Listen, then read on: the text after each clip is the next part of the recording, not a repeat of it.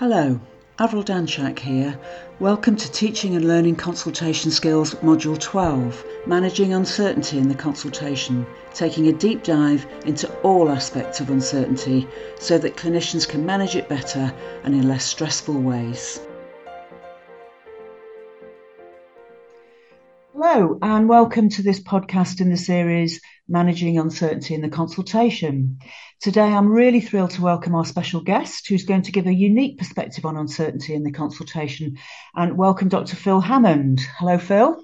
Hi there, how you doing? I'm fine, thank you. Now, Phil is not only a star of stage, screen, and private eye, but has also practiced medicine in lots of different contexts. So, Phil, I wonder if you could tell us a bit about your medical roles.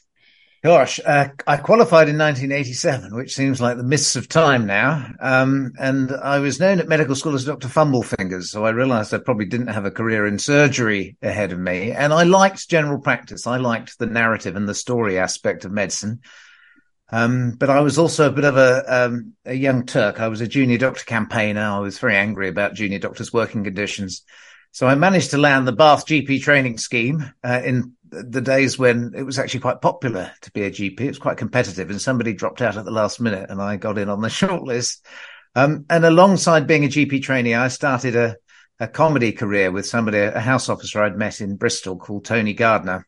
And we called ourselves Struck Off and Die. Uh, and uh, it was fairly political, angry, slightly black and bleak um, expose of junior doctors' working conditions alongside being a GP trainee. I think if I'd been a hospital doctor, I'd have been stamped on fairly quickly. But in general practice, they were very forgiving. They encouraged you to speak up.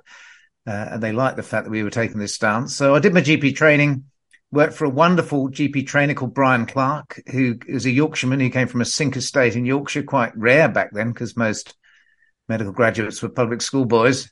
Uh, and he was lovely and he supported me, but understood that I wanted to explore other avenues outside medicine. So uh, I did a few GP locums uh, and started doing comedy up at the Edinburgh Fringe and made lots of noise. Met Ian Hislop in the toilet at a BBC Light Entertainment party and uh, started writing for Private Eye and exposed lots of big stuff, including the Bristol Heart scandal, which became what was the largest public inquiry in British history at the time but also wanted to put stuff back in. And so I applied for a job uh, as a lecturer in medical communication at Birmingham Medical School and got it on the basis of the fact that I'd performed well at the Edinburgh Fringe and presumably could control a lecture full of medical students and absolutely loved that. We had a team of um, medical uh, actors from Birmingham uh, University and we used them as role players. Uh, and we introduced OSCEs. We were one of the first universities to introduce OSCEs as assessments. But we do quite complex comp- uh, consultations. So we teach medical students how to manage uncertainty, how to explain a complex diagnosis, how to admit an error. And we do a, some slightly naughty consultations where we get the, the patient to flirt with the doctor and see how they manage that. And we would roll with laughter. Um, so I love doing that. I did it for three and a bit years and then got the same job back in Bristol uh, where I had exposed the, the, huge heart baby scandal. And that all kicked off while I was a lecturer in medical communication there. So that was a slightly difficult period in my career because a lot of the managers and friends of the heart surgeons hated me. Um, and I did that for a while, carried on lecturing and then decided to take a career break from general practice and to go and work in sexual health. Uh, which I greatly enjoyed, one of the happiest and, and funnest few years of my life. And from a diagnostic point of view, slightly simpler. I mean, sexual health clinics used to be buried underground, Clinic 14 or whatever, or the special clinic. And they were, the, the, the one in Bristol was a Portakabin on top of a plague pit around the back of the eye hospital. Um, but HIV money in most cases had in, improved sexual health clinics, apart from the one in Bristol where HIV was under the infectious disease specialist. So we did the routine chlamydia, NSU, gonorrhea stuff. But it was more simple in a way, and you made the diagnostic diagnosis often in front of the patients. You could look at stuff down the microscope and figure out what was going on. And people were desperate for help, generally very grateful, and very rarely sued you. So I enjoyed doing that. Then I went back to general practice because I'd been been out of it for a few years. I had to retrain, so I went back to a, a practice in Keynsham that I worked at previously as a GP returner and again, did that for about five or six years. And then my last job, I decided for a change, I'd work in pediatric chronic fatigue. So having been slightly sniffy about ME/CFS as a medical student and bought into that rather horrible, disparaging yuppie flu stigma, uh, it was a real eye opener for me to work in an area of huge uncertainty, um, medically unexplained symptoms. Uh, and although there's a specific diagnosis now for ME CFS, there's no specific diagnostic test. And alongside this, all the time in my medical career for 35 years, I was writing for Private Eye, uh, doing some comedy, uh, broadcasting with Trust Me, I'm a Doctor and lots of stuff on Radio 4.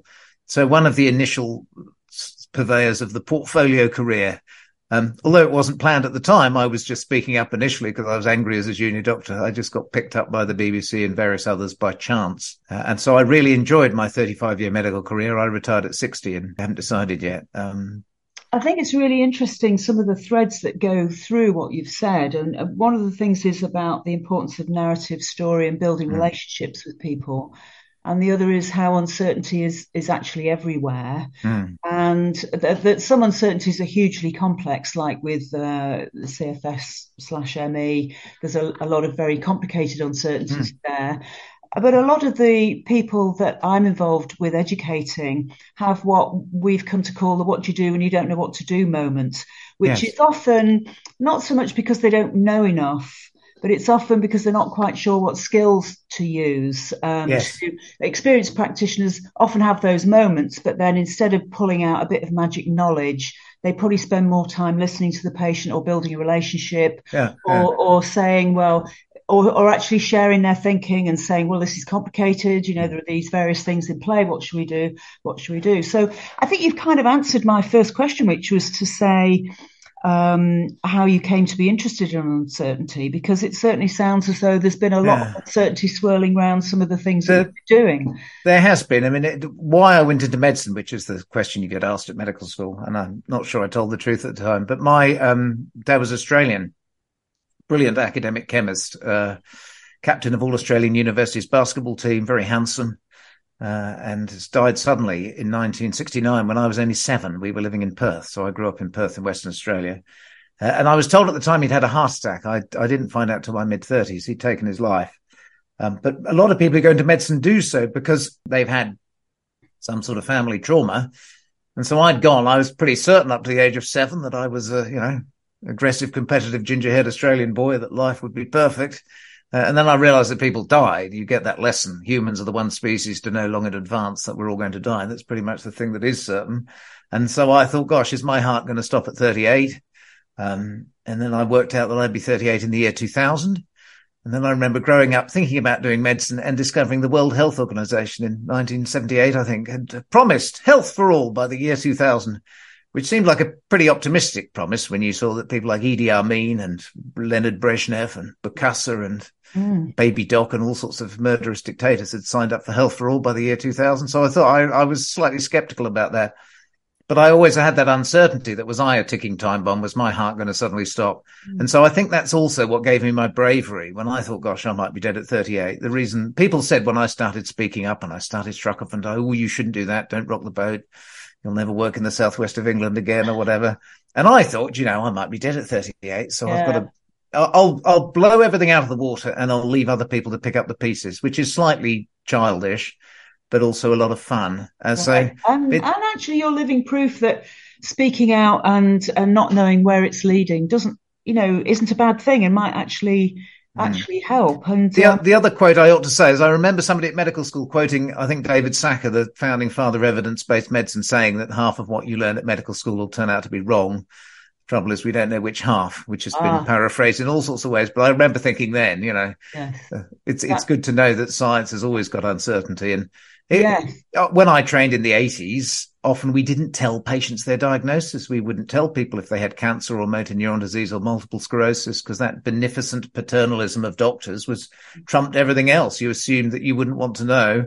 And suddenly we've turned from that to explaining everything in minute detail, which in essence means passing the uncertainty and doubt down the line which actually most patients don't want. The reason they go to the doctor is they want them to manage the uncertainty. What would you do, doctor? What would you do if it was your mother? And you say, yeah. oh, no, I can't tell you. Yeah, yeah, exactly. And here are the things I we don't know.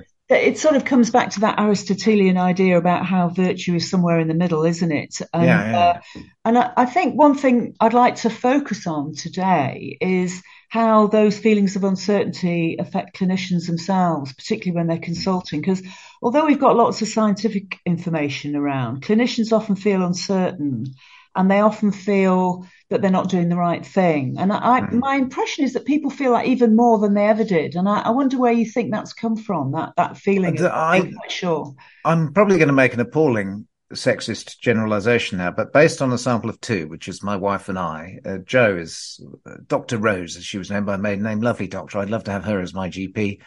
Compassionate and diligent, but always used to bring things home a bit with her. So she would worry that the indigestion she saw might have been an angina. And occasionally, as happens to us all, something would happen. Somebody she thought had indigestion died from angina of a heart attack. And then, of course, that colors your practice.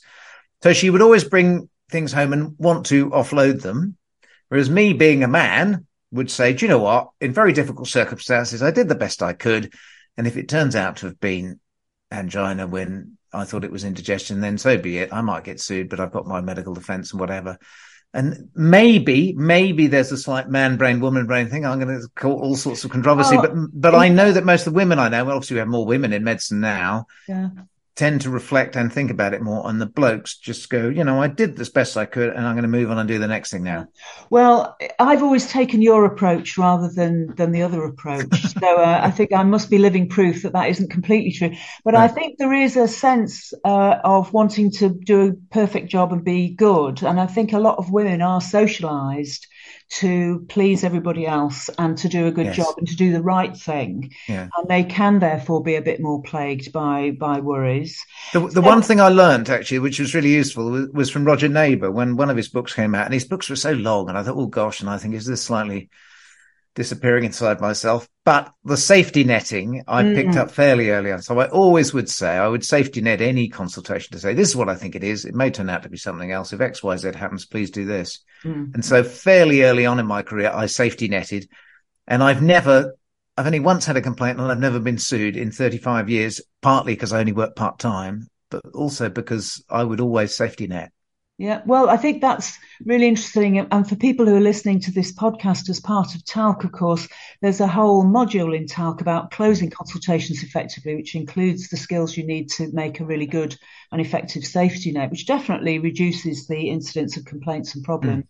And like you, Phil, I worked in clinical practice actually full time for three decades. And although I have to say, fingers crossed, nobody sued me either. So, yeah. although equally, uh, like you, I think, well, I did my best. Uh, I, I, never went into work drunk or careless. Uh, so I was doing the best that I could. And so if yes. it did go wrong, that's what the MDU is for, isn't it, really? But also, I think you liked your patients and they liked you. And mm. that's an issue. You know, what do patients want? They know that you're not infallible, but they want to be liked and cared for. Yeah, yeah. And if they think that you were a decent person who did your best in difficult circumstances and then you apologize if something goes wrong, they're much less likely, I think, to take that, action. That's so true. And I think um, going back to what you were saying about narratives and stories, the relationship we have with patients yeah, is, is, so crucial in managing all these things. So when clinicians are uncertain and they're mostly trying their best to do a difficult and challenging job, what, what do you think it's like for them? What what passes through their minds when they get that what do you do when you don't know what to do? I, I'm uncertain sort of moment. What do you think the impact is on clinicians?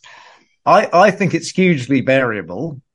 Um, and I, I've always been a talk out loud, and so I've always shared it in a way that without freaking out the patients, saying, "Look, this is really complicated. I'm not entirely sure what to do." And I, I, have I've never found people say, "God, well, you should know what to do. You're the doctor."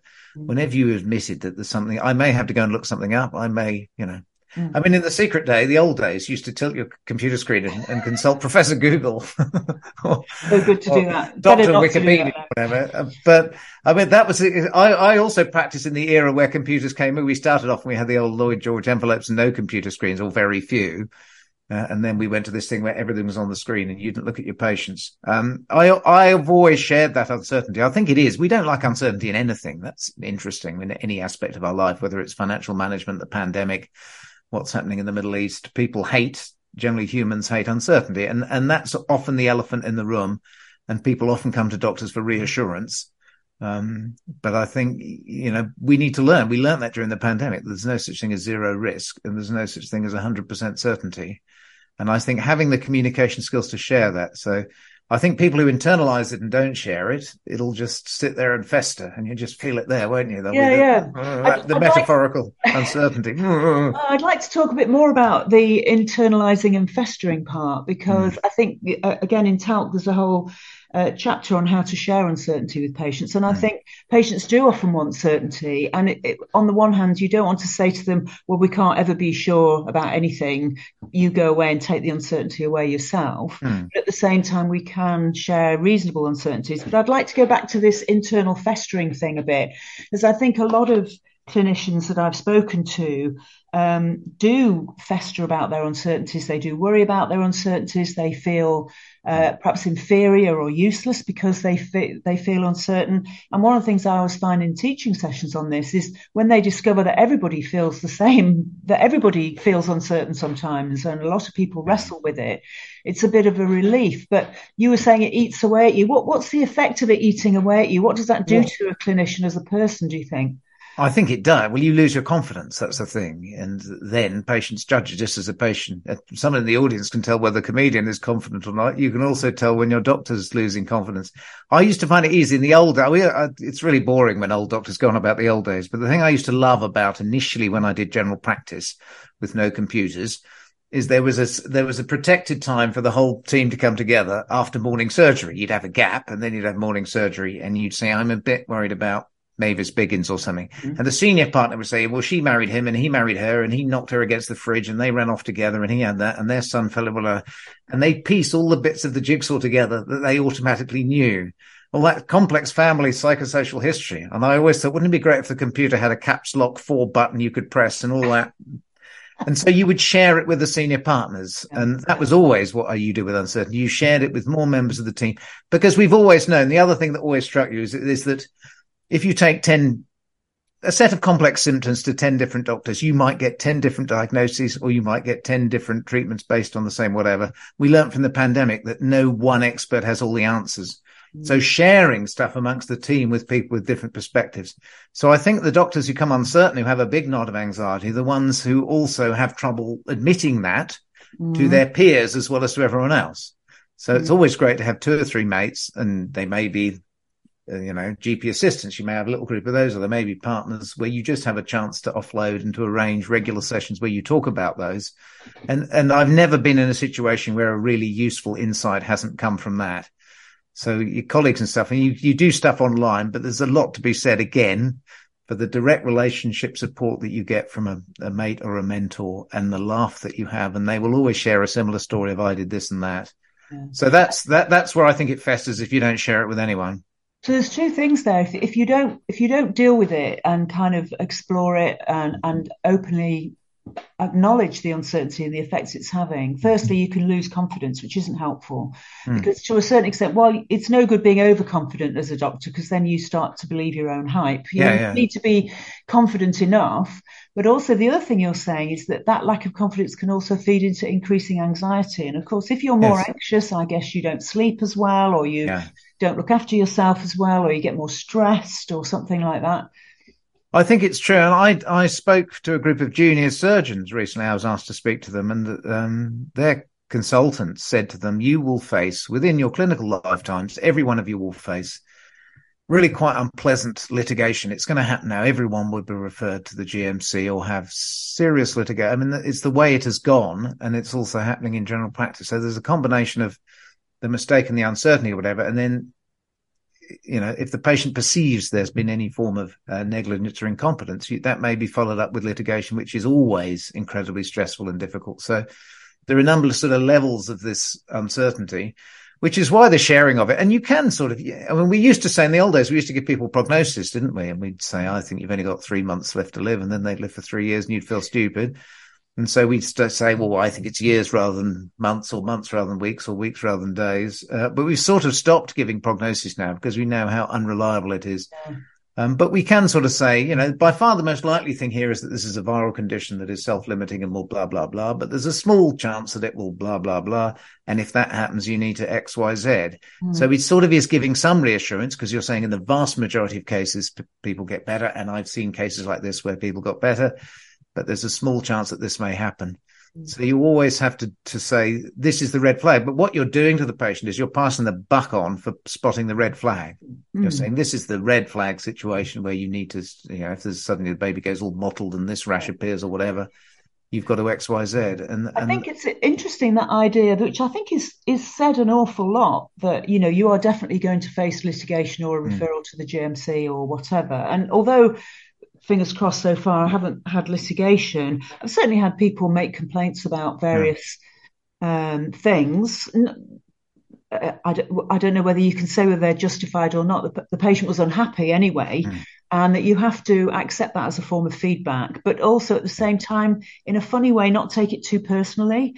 And that's no. what the lawyers and the MDU are for, aren't they? Is is so that yeah. although I know it's very stressful, at the same time, that's my brother-in-law's a lawyer, and he said, "Don't take it personally. This is what lawyers do for a living. They love it. Yes. Let them do it." And I think there's some sense in that, isn't there?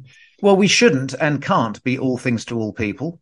And there's another trap that you fall into if you try to please all your patients, because mm. you end up then with prescribing them things that they don't need or don't want or actually harm them. So mm. you're not there, although you need to be friendly, you're, you're there as an advocate, not primarily there to do precisely what the patient wants. Mm. And there are times where you do need to stand your ground and you know that that might lead to a complaint or a disappointment. Um, you're also gatekeepers of the money. It's, you cannot mm. get away from that. You can't no. suddenly give people you know, four years prescription for a particular tablet or whatever. So I, I, it is unbelievably complicated, but it's not taking it personally is the issue.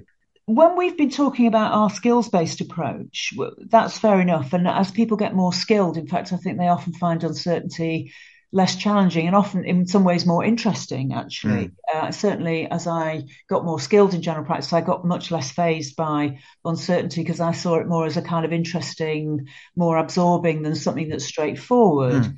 and but one of the things that you were saying in the past, I've heard you talking about how we have to remember the values that we bring into our consultations, and that partly there's that thing you've said about being open and sharing your uncertainty, but there's also some yeah. attitudes of mind towards the patient that will help. And I wondered if you wanted to talk a little bit more about those kinds of things.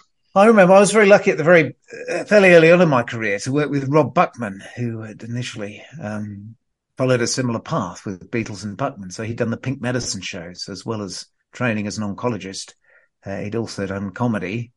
Um, and then he found, he was a bit older than I was, that he couldn't mix comedy with a, a career in the UK. They didn't take him seriously. So he moved to Toronto, but became really interested in consultation skills mm. and did a congress or whatever that Tony and I mm. went out. And he used to talk, it sounded slightly Canadian American about having unconditional positive regard for your patients but that's I thought was a really useful value to have in the background. It's not, you know, then there are things that will irritate. I can remember Julian Tudor Hart as well saying that you just have to find one thing that that connects you to them that can allow you to feel compassion for them. So you might absolutely hate someone who beats up his wife, etc., etc., but you know he raises pigeons or something, and there's something that you can latch onto.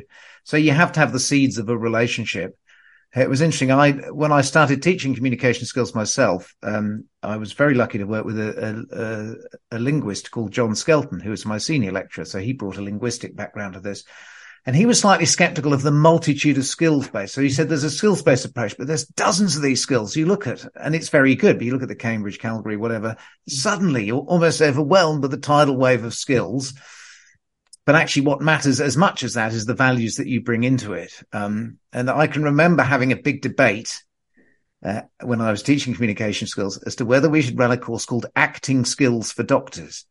And the reason I said this is that we had all these brilliant actors who could portray all sorts of emotions very convincingly, whether they felt them or not. And I said, well, sometimes you work as a junior doctor, you're working 100 hours a week. You're honestly too tired to care. But if you can be taught the skills to appear to be compassionate, really, when you really are actually quite indifferent and you'd rather be in bed, that has to be a good thing. And I said, could we run this course? And my professor said, no, no, no, no, that'll send out completely the wrong message that, you know, we, we, we're pretending to care when we don't in a sort of a how to win friends and influence people type of way. I think the mixture is somewhere there, but the value, as soon as you become indifferent to your patients or dislike them, I mean, that's clearly a, a red flag for burnout. Um, so I think you've got to be genuinely interested in them and their story and have that value of compassion. But the, the value of compassion only works if you also have self-compassion. Because yeah. there's no point in working yourself to a point where you lose compassion in your patients because you're absolutely exhausted yourself. And so there's a sort of a happy medium where compassion works both ways.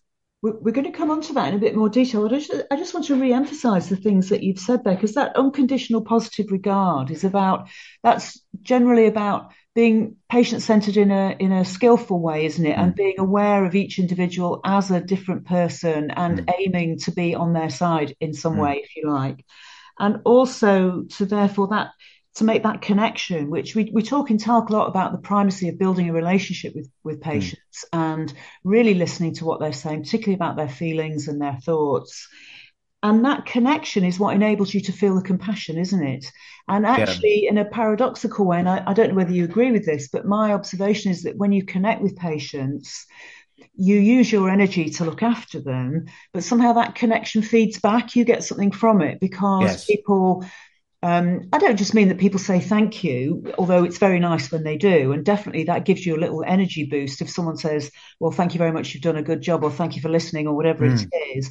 But there is something about being in that space of a shared connection, which actually is quite energizing in a weird kind of way. I d- I don't know whether you. Yeah, I, think, I think it's really special. And the one reason I didn't just run away to join the service, circus and pursue a media show business career is that I really enjoyed uh, consultations. And I think it's for a man, particularly being put in a position where you are, you're not forced, but you're expected to be compassionate. I think very valuable. And, and because in my last job in, in chronic fatigue, we'd have long consultations, you knew when a consultation was going really well, or you knew when you needed to steer it onto different ground. And I would often feel ex- exhausted, but actually really rewarded after mm. very complex, long consultations full of uncertainty. And why? Because you felt that the relationship you'd offered and the things with the, the particularly medically unexplained symptoms is that people have often been stigmatized that people don't believe you if you've got long COVID. You know, Boris Johnson scribbles bollocks over long COVID paper at the inquiry and they're dismissed. It's seen as you know, supratentorial, as we used to say mm. rather dismissively. So I, I, just acknowledging the thing that you can imagine I'm worst at and still am is what Rob Buckman used to call active listening. And I'd always like, ah, ha, ha, active listening. But actually it is the absolute key. If you want to establish what matters to a patient and where they're coming from and what their life is like, you have to spend the first half of the consultation listening. But that takes time. And I, I haven't, I don't think I ever quite mastered that in a general practice context of 10 minutes yeah. or 15 think, minutes you probably I, have now. I think that's an interesting um, and widely held view that, that time is, as it were, the only thing that matters. But I've certainly seen unskilled uh, GPs who I'm who are early on in their training have yeah. a consultation that lasts half an hour or 45 yeah, minutes where Uh, they don't listen very well and exactly nothing gets achieved. Yes, and really, at the end of their training, they can do a consultation that lasts 15 minutes. Yes. Where the patient leaves and says, Thank you so much for listening. I really feel much better now. I know what we're going to do and yeah. we're on a better track. So I, while I think time is important in the hugely complex areas that you're talking about, in routine, I don't, I don't like the word routine, but in ordinary day to day clinical practice, if you have that quality of attentiveness to the relationship and that attentiveness to mm. listening, and the and I think John Launer refers to it as close listening, a bit like reading a poem yes. closely and yeah. understanding the meaning of every word that somebody says, or every mm. little pause, or every little thing that they say to you, then you can get a lot more of a connection quite quickly. And yeah, yeah. So yeah, it I, is just a matter of time. No, no, it absolutely isn't. It is about skill, but it's also about knowledge and experience. So the, yeah. the really experienced, so Brian, for example, who I loved, my Yorkshire GP, uh, he knew his family really well. And so you do this thing and he'd be asking about the guinea pig or the parrot or whatever and hmm. some social concern. And then you could see his hypothetico deductive reasoning. You knew Going what he was doing, testing these various mm. hypotheses while he was inquiring about the Budgerigar and whatever. So yes, hmm. time management is absolutely critical. Yeah. And yeah. he too very rarely got, uh, uh, any, uh, any complaints. complaints. patients yeah. loved him and they said, "Oh, no, we love him. He's lovely. He, he genuinely cares." As soon as they were, had a doctor who cared for them, if they made the odd mistake, they would forgive them. I always think it's very interesting in general practice that you can meet someone actually that you've never met before who tells you about some symptom that to them is very embarrassing.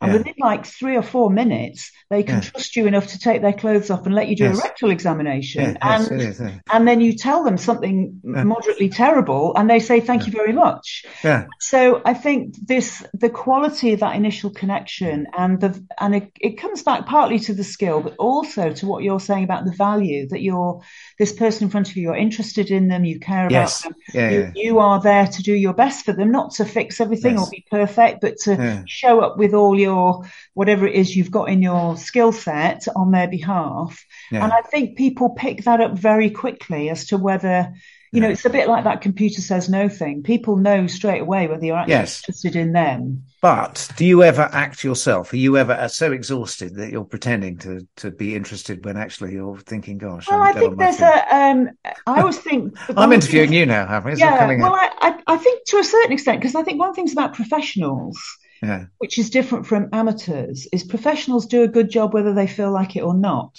Yes. Yeah. So if it's yeah. Monday morning and I've had a great weekend and I really would rather not be at work, hmm. that to me is not an excuse for not saying, actually, I have to listen now. Or on Friday afternoon, you know, when it's getting to, getting late and you're thinking, right, I'm really tired now. It may be that you don't do the perfect job, but you do yes. a job that's good enough. And the thing yeah. about building the relationship with the patients, and this happened to me one day, is I saw a lady about something or other. It was the end of the day. We dealt with whatever it was. And she came back to see me about a week later.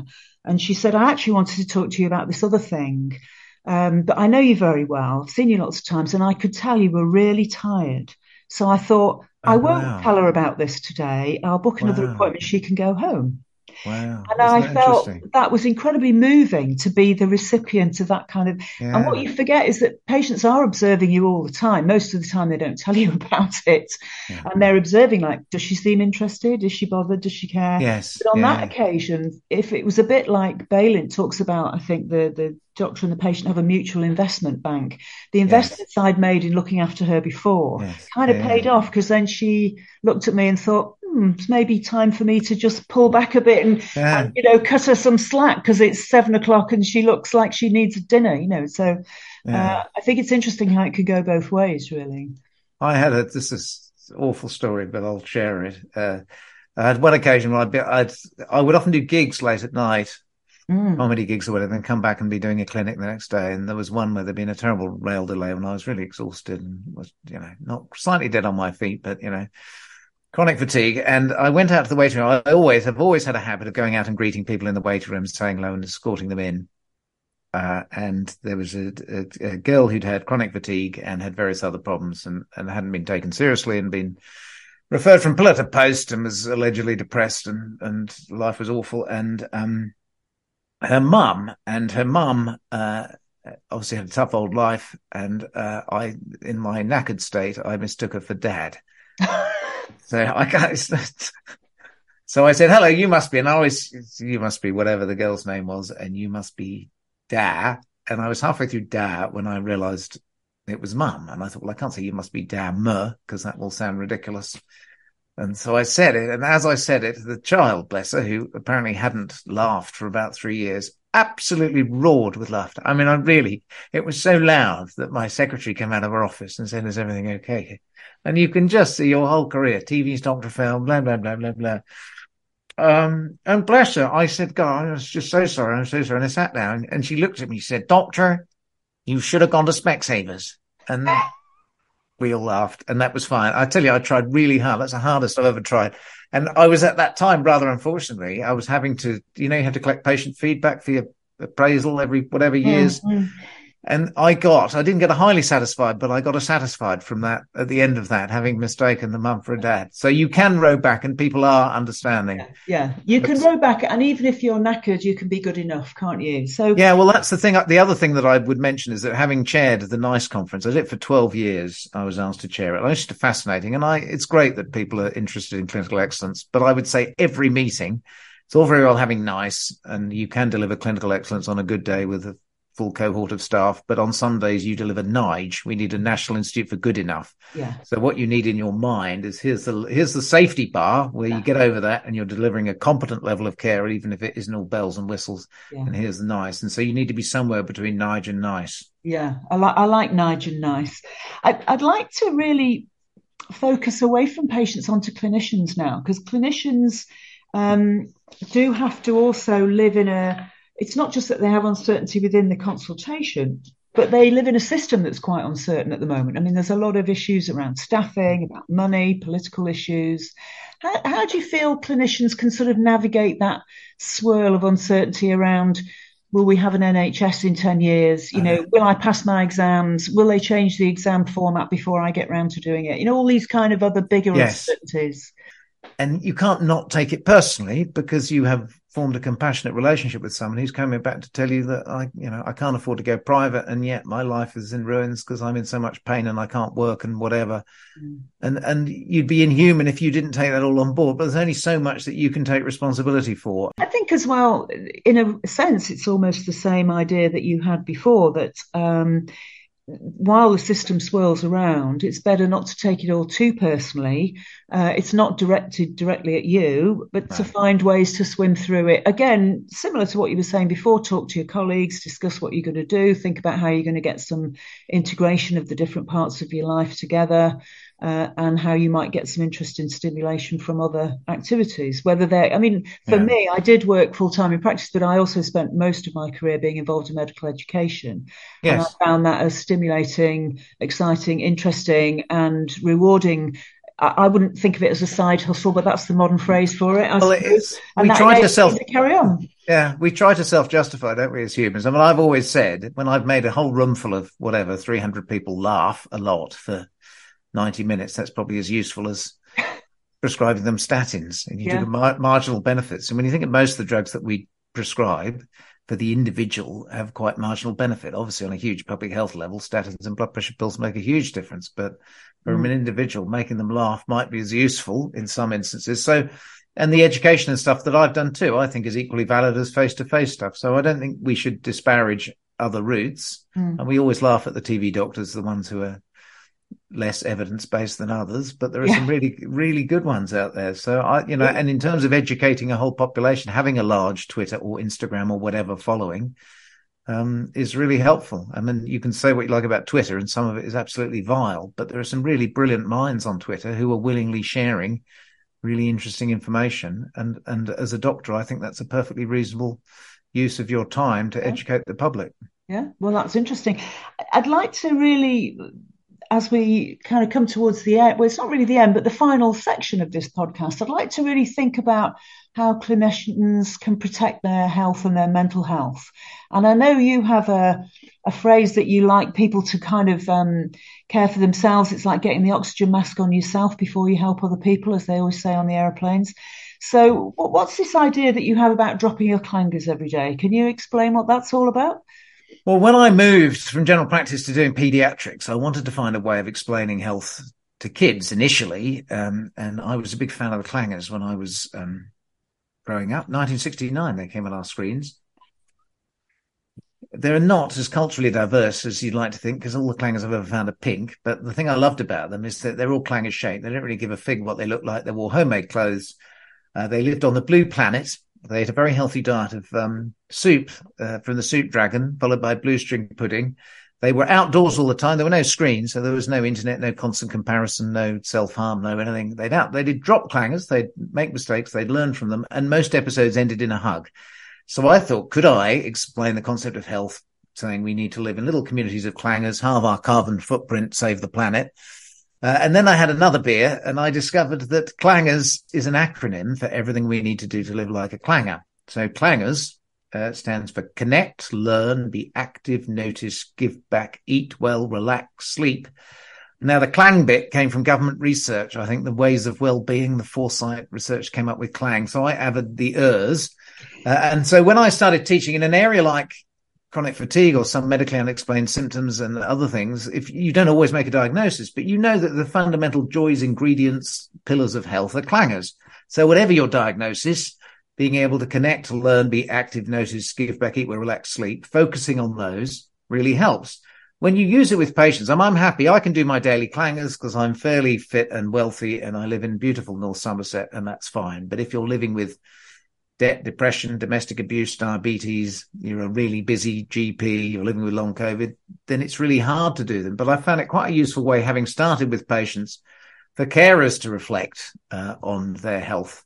And, and I've been on tour with the clangers and gone all around the country and people have used it. Carers networks are using it. And the interesting thing about the carers networks is they say sometimes you can't do all eight clangers. Sometimes I had a really bad day and I only managed three but what's interesting about it, it's not so prescriptive. It's not telling you who you have to connect with, what you have to learn, how you have to be active, what you have to notice, give back. It's just saying that these things are fundamental to human existence and health. and probably the most important of all of these is connection. What fascinated me, particularly about the pandemic, is that we scared the entire population and then we sent them home to isolate. so the worst thing you do when you frighten someone is lock them away on their own. Normally, when something scary happens, is you share it as a group. Human beings are social animals. We exist to feel part of something bigger, as if we're leaves on a tree when I trained, every hospital I worked in would have a hospital show. The whole hospital would come together and celebrate the hospital. There were loads of MedChi or medical societies right around there. GPs, consultants would get together socially. And I've noticed over the years, these things are dying out. I'm doing one in Colchester in January, which is the oldest medical society in Britain or something. But you see far fewer where, where as a profession, we're connecting now. Everything is internet. Everything is online. Everything is isolated. So it's just the, the, the whole clangers thing is, um, I think environment should be clangers friendly. Where you work should be clangers friendly. Um, you should think about, you know, clangers friendly communities, etc., etc. It's quite a useful model to think about your own health and think of the health of your patients. And if you're not eating well, you're not relaxing, you're not sleeping, uh, you're not having self love for yourself, then you're not going to communicate terribly well and do your job well. Uh, and what's interesting, I spoke to, Claire, I was, in fact, I'm interviewing Claire Gerada recently, who's be well known to you, but as well as all her other GP work, did a lot of work for doctors in distress, etc. But the good news is that when they receive help, the vast majority of them go back to frontline work. Mm. So there are a huge amount of doctors in distress there, but there is help available there. And when they talk about their distress and get counseling for it, they do tend to improve to a level where they're able to get back part time or full time. So there is some optimism uh, in medical yeah. meltdown. Well, I think it's interesting that that that you say that because in a way if you apply your clangers more regularly that would prevent a lot of problems wouldn't it? And i, I thought it's particularly i want to talk a bit more about connection because mm. there's there's all these different levels. There's connecting with your colleagues and sharing ideas there. There's connecting with your own community in whatever form that is but also i think um, modern practice tends to isolate people in their difficulties whereas actually yeah. for example if there's no food available in the hospital at night then that may make you hungry or it may make you yeah. have to bring a packed dinner in. But if you connected with all the workers in the hospital at night mm. and you all turned up at the chief executive's office and said, we're connected together and we want to say something about this because we're cross yeah. about it, it's much more likely that something will happen. So connection is a very powerful way of it is nourishing yourself, but yeah. also achieving the changes that you want to see, isn't it? I've I've done a lot of work with NHS whistleblowers, and you're absolutely right. If you whistleblow on your own and are isolated, they'll uh, progress okay. it to an employment tribunal, and you stand very little chance of success, no matter what legislation we have. If you do it en masse, you're far more likely to be heard. Hmm. Um, I mean, you could argue that the doctor strikes at the moment are sort of on mass whistleblowing. They're doing yeah. it about pay because they can't actually do much about working conditions and career progression and stuff at the moment. But I, in my sense, that's entirely legitimate and it's beholden on the government and the BMA to sit down like grown ups and sort it out. So I think you're right that that connection, but also as we've come back to the beginning, that health is relational as much as it is medicational. I wouldn't be where I am now without my lovely wife, Jo, who I've been married with for over 30 years. She was a GP for all of that time. And sometimes I've been a, as a lecturer in communication skills, I've been an appalling communicator as men are. I disappear inside my head. And when I discovered in my mid thirties, I was already married to Jo and we had our, one of our children, Will. And I discovered my mum had decided to tell me rather late that my dad had taken his life, um, locked himself in his lab and sadly taken cyanide. Uh, and in 1960s Australia, it just wasn't talked about. Real men didn't get depressed, etc. And she was advised not to tell the kids until they were old enough to take it. Uh, and as well as my dad, her uh, granddad and her uncle had also taken their lives. So there were lots of men, male suicide. And she didn't, when my brother and I were growing up, want to share this with us in case it suggested a route out when times were stressful. And mum was a bit reluctant for me to be a doctor because she knew that it was a high stress job with high suicide risk. And I was probably better off not knowing. There was a slight irony that here was I, the fearless truth seeker in private eye, who was doing all this, and I didn't know the truth about my own family. But actually, that was quite compassionate in a way. But when I found out the truth, it made me more compassionate as a doctor and a journalist. I did less aggressive exposure in private eye. I'd, i was slightly guilty in a sort of name, shame, blame way. When, as we know, medicine is really complicated, and name, blame, shame rarely improves the situation. So I think when you know, and we will all have people we know and patients we've lost, and maybe members of family who we've lost to suicide and other mental illnesses, and we won't stop all of them, but the ones that we can stop. Um, the, the, lesson I learned, I started became particularly interested in patients with with suicidal ideation, and I met a lovely young man who said, My depression is like a gremlin who lives in a box at the end of the garden. And I know he's there all the time. And some days I can keep him in the box. And sometimes he crawls up the garden, crawls onto my shoulder, climbs inside my head. And he said, The thing you've got to remember about depression, Dr. Phil, is that it tells you lies. The little bugger climbs inside my head and says, You're useless. There's no point you being here. Nobody would miss you. You'd be better off out of here. And I said, How do you cope with this? Because you get this, you know, quite regularly. He said, Well, my community psychiatric nurse taught me that I have to have 10, I have to force myself to do 10 things that I'd normally enjoy, even if I've got complete anhedonia and I don't want to do any of it. I've got to force myself to listen to a favorite record, take my dog out, go to my favorite coffee shop, have my favorite coffee and whatever. And he said, the interesting thing is that I've never got past number five on the list before the suicidal thoughts have gone. And that's how I cope with it. I force myself to do stuff and I know that these suicidal thoughts are transitory. So however low you get, there are strategies mm. that you can do and share that in many cases, but sadly not all of them, will make those things pass. So that's the. So know. in a way, the clangers are sort of like that, aren't they? Because um, connection yes. is so important. I love uh, that health is relational, not medicational. And I'm going to be yeah. stealing that phrase. I will attribute it to you when I remember. Uh, I think learning new things, it always gives you a little dopamine hit. Yeah. And we all know it's good to be physically active. I wanted to ask you a bit more about the end for noticing things. What do you mean by that? What, what notice well, what? Well, you probably noticed the growth in mindfulness books because they're everywhere. Everything's mindfulness these days. It is interesting. We're so, we've become so screen obsessed. I live in, I'm lucky to live in a beautiful part of the country with a lovely view of a lake from my window. But it's the idea, I think, of, of, of filling up your senses with the joy and beauty of the world around you without having to judge it. So we're so used to judging. You know, can you look at the beauty of your partner without trying to diagnose her? Uh, it's interesting, isn't it? We're so fixed. You're thinking, oh, is that mole? Oh, hang on, slightly. Oh, hang on. Oh, a bit. Oh, um, and we're really bad at that. And I've learned, and I, I do my mindfulness when I'm dog walking. Interestingly, uh, I have two lovely dogs There's, and I have dog time in the morning where I put my phone down and the two dogs come in and then the cat will often come in and snuggle in. Uh, and I just spend time feeling the dog's fur, sniffing the slightly smelly dog's fur because it always smells a bit of something they've been lying in. Um, and I absolutely adore that. Uh, so, um, uh, it, people do it in different ways. Gardening yeah. is another way. I mean, yeah. it's generally getting outside and doing stuff that you love.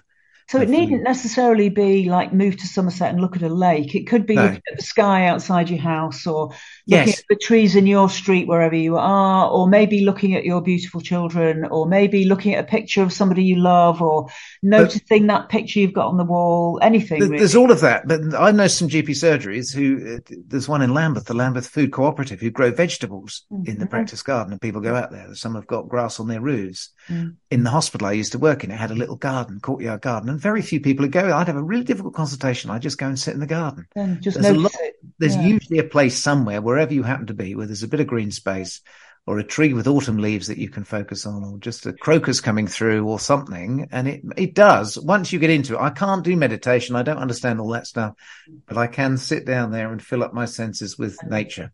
That's really interesting. Ronald Epstein's written a very interesting book called Attending, says that one of the ways to maintain your mental health is to notice a moment of exquisite beauty every day. And he says that doesn't necessarily have to be a marvelous sunset or something. It could just be a happy smile on a child who comes to see you or somebody's beautiful earring or, yes. or just something that you notice that you go, oh yeah, I've noticed that. That's a really interesting and beautiful thing. So the uh, smiling is interesting, isn't it? I remember when I was working in the, in the hospital, I'd walk around and I'd smile at everyone. People probably think I'm a bit simple. And I think the the percentage of smilers in hospital has gone down. People are looking a bit careworn. But we don't smile. And yet when you smile and somebody smiles back, a frosty cobweb is my favorite. I mean, just finding a cobweb with dew or mm. frost on it is marvelous. And you can find them all over the place. So you've talked a bit throughout your talk, I think, about giving back something to your community, your profession mm. and so on, eating well, relaxing. Sleeping is good. Um, what what makes how do you can you sleep well as an act of will? What makes for good sleep, do you think? I don't know, and I don't quite. There was that famous book that came out by the I can't remember his name. It's mm. basically the, the less you sleep, why we less, sleep. It's called. The less it? you sleep, the quicker you die. This was rather depressing. that we used to Japanese prisoners of war used to be killed with sleep deprivation. Then junior doctors. I think there's a normal distribution on sleep, as with all things, how much you need. Um, the things that work for me is I'm a napper. I've become a bit of a napper and I'm lucky to be able to do that. And I will often have an afternoon nap. Uh, I think there should be nap pods in surgeries and NHS and some companies do that. I found as well as not getting too hot. Obviously you have a hot bath, you go into cool sheets. It's the drop in temperature, etc. I like an open window when I can. I found blackout things make a huge, you know, I was a bit skeptical about it and you see people with their blackout masks on uh, but actually, um, I find for a quick nap or to sleep better, having complete darkness uh, makes a huge difference. So, uh, and obviously earplugs if it's noisy. But I, yeah, and I'm I'm lucky to be able to do a 30 minute nap and mm. feel refreshed afterwards, and I've always managed that.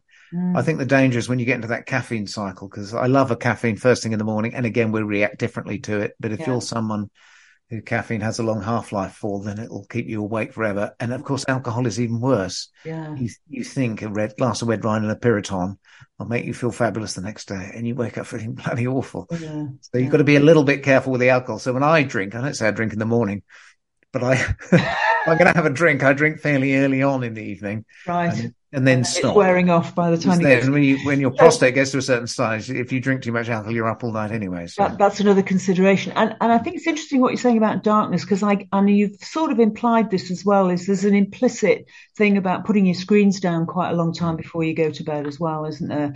And actually, I think doctors in particular and clinicians in general have to be mm. quite meticulous about these ways of maintaining their health. That, you know, hmm. maintaining your health doesn't happen by accident. You actually have no. to take these actions every day. No, and it's difficult. that You we don't often practice what we preach, which is interesting. So the screen thing, I'm very bad at. But the one thing I love, well, I, I had a lovely uh, mum and daughter, the daughter with chronic fatigue, and and often the young people with chronic fatigue get quite anxious, understandably, because nobody really understands their condition. They worry about the future. They miss out on loads of school. So the mum had this idea of trying to put, put the mind to bed at the evening by having, trying to have gratitude for the positive things in life, which we know is a tactic, mm-hmm. uh, and to look at things through rose tinted spectacles. So she went out and bought two pairs of rose tinted spectacles, one for her daughter and one for her. And they sit in bed at night with their rose tinted spectacles on and they see the, the day or the week through rose tinted spectacles. And they said that works remarkably well. You're just not allowed to. Once you've got rose tinted spectacles on, you're not allowed to see anything through uh, that, a darker darker lens, and I thought that was quite clever. It is interesting. I had a pair of rose tinted spectacles when I was a youth for some random reason, and I did notice that when you put them on, the world seemed a lot more like rosier and rosier. Yeah, yeah. Well, maybe that's the secret then. All doctors should wear rose tinted yeah, spectacles. Maybe, but or maybe you should wear them before you go to bed, or maybe you should spend a few minutes. I think sometimes um, the other thing Epstein talks about, actually, I'd forgotten this, that he says at the end of the day, you should have a ritual for leaving the cares of the day at work. And yes. so maybe that's something about having a rose tinted look at the day and saying, well, it was a very difficult day, but these couple of nice things happened. I'm just going to write them down and put them in my nice yes. things back pocket so I can look at them if I get desperate. Um, and I then kind it, of lock them up at work so you can yeah. go home without taking the cares with you. I rather not glibly, but I I've sort of moved as I've got older to sort of embrace doubt. Every time I've been certain, I did a terrible tweet at the beginning of the pandemic, predicting more people would die falling down the stairs than from SARS, based on the fact that we'd catch it in 2003 as we did with SARS Mark One. And mm-hmm. it turned out A, we were very ill prepared and B, it was very transmissible and, and oh. transmitted a lot without symptoms. And I got that. And it taught me a lesson that there was no one expert in the pandemic. You've got to be careful about how certain you are. And I've sort of moved to embracing uncertainty. I call it the joy of doubt. It's not always joyful, but you know, what makes movies exciting or sports matches exciting is the doubt. You don't always want certainty. And we need to learn that we're not going to eliminate doubt entirely and we need to embrace it. This idea mm. that there's always a diagnosis or there's always a treatment that will work is nonsense. Mm. There's a fair amount where we all just have to say, we honestly don't know. We can still do our clangers we can still have unconditional positive regard for each other, but we're not going to eliminate doubt and uncertainty. And we'll do as good a job as we can, leave it at there, because you're no use to anyone if you burn out. If you're a wounded healer and you burn out, you're no use to anyone. Um, and, and so protecting yourself is as important as caring for your patients. I think that's a really good note to end on and to remember that you can protect yourself and look after yourself at work. You can do all these connect, learn, notice, give back, eat well, and so on at work as well as at home. You can you yeah. can make sure that, and you can work on connecting with your team and so on. And remember that we're aiming for Nige. You know, we're aiming to be good enough. Yeah. And to embrace the doubt, enjoy the uncertainty, and go from there. Can I give you one final acronym? Yeah. So that we used to say brand, didn't we? We'd say when you're looking at a complex decision, benefits, risks, alternatives. Mm. What if we did nothing? And I now do BRAUNS, which sounds like a gentleman's grooming shaver, but BRAUNS stands for benefits, risks, alternatives, unknowns. Mm. What if we did nothing? And what's our safety net? Mm. And I found in just about everything benefits, risks, alternatives, unknowns. What if did nothing? What's our safety net? That works with complex decisions. Mm. On my on the fly decision tool is intelligent kindness. That's my prism. I think is this decision intelligent and is it kind? And it has to tick those boxes. And politically, I nearly stood for Parliament against Jacob Rees-Mogg for IKIP, the Intelligent Kindness Party. So I thought that would upset the UKIP people and would confuse them. But I think that's an, in our society more generally now, we need to look at things, look at tweets and look at the way people are presenting themselves and think, are they being intelligent? Are they being kind? If they're not, ignore them. Don't engage. The other thing that stresses out doctors, and I know lots of doctors are incredibly stressed because they go on social media and they see all this hate and anger.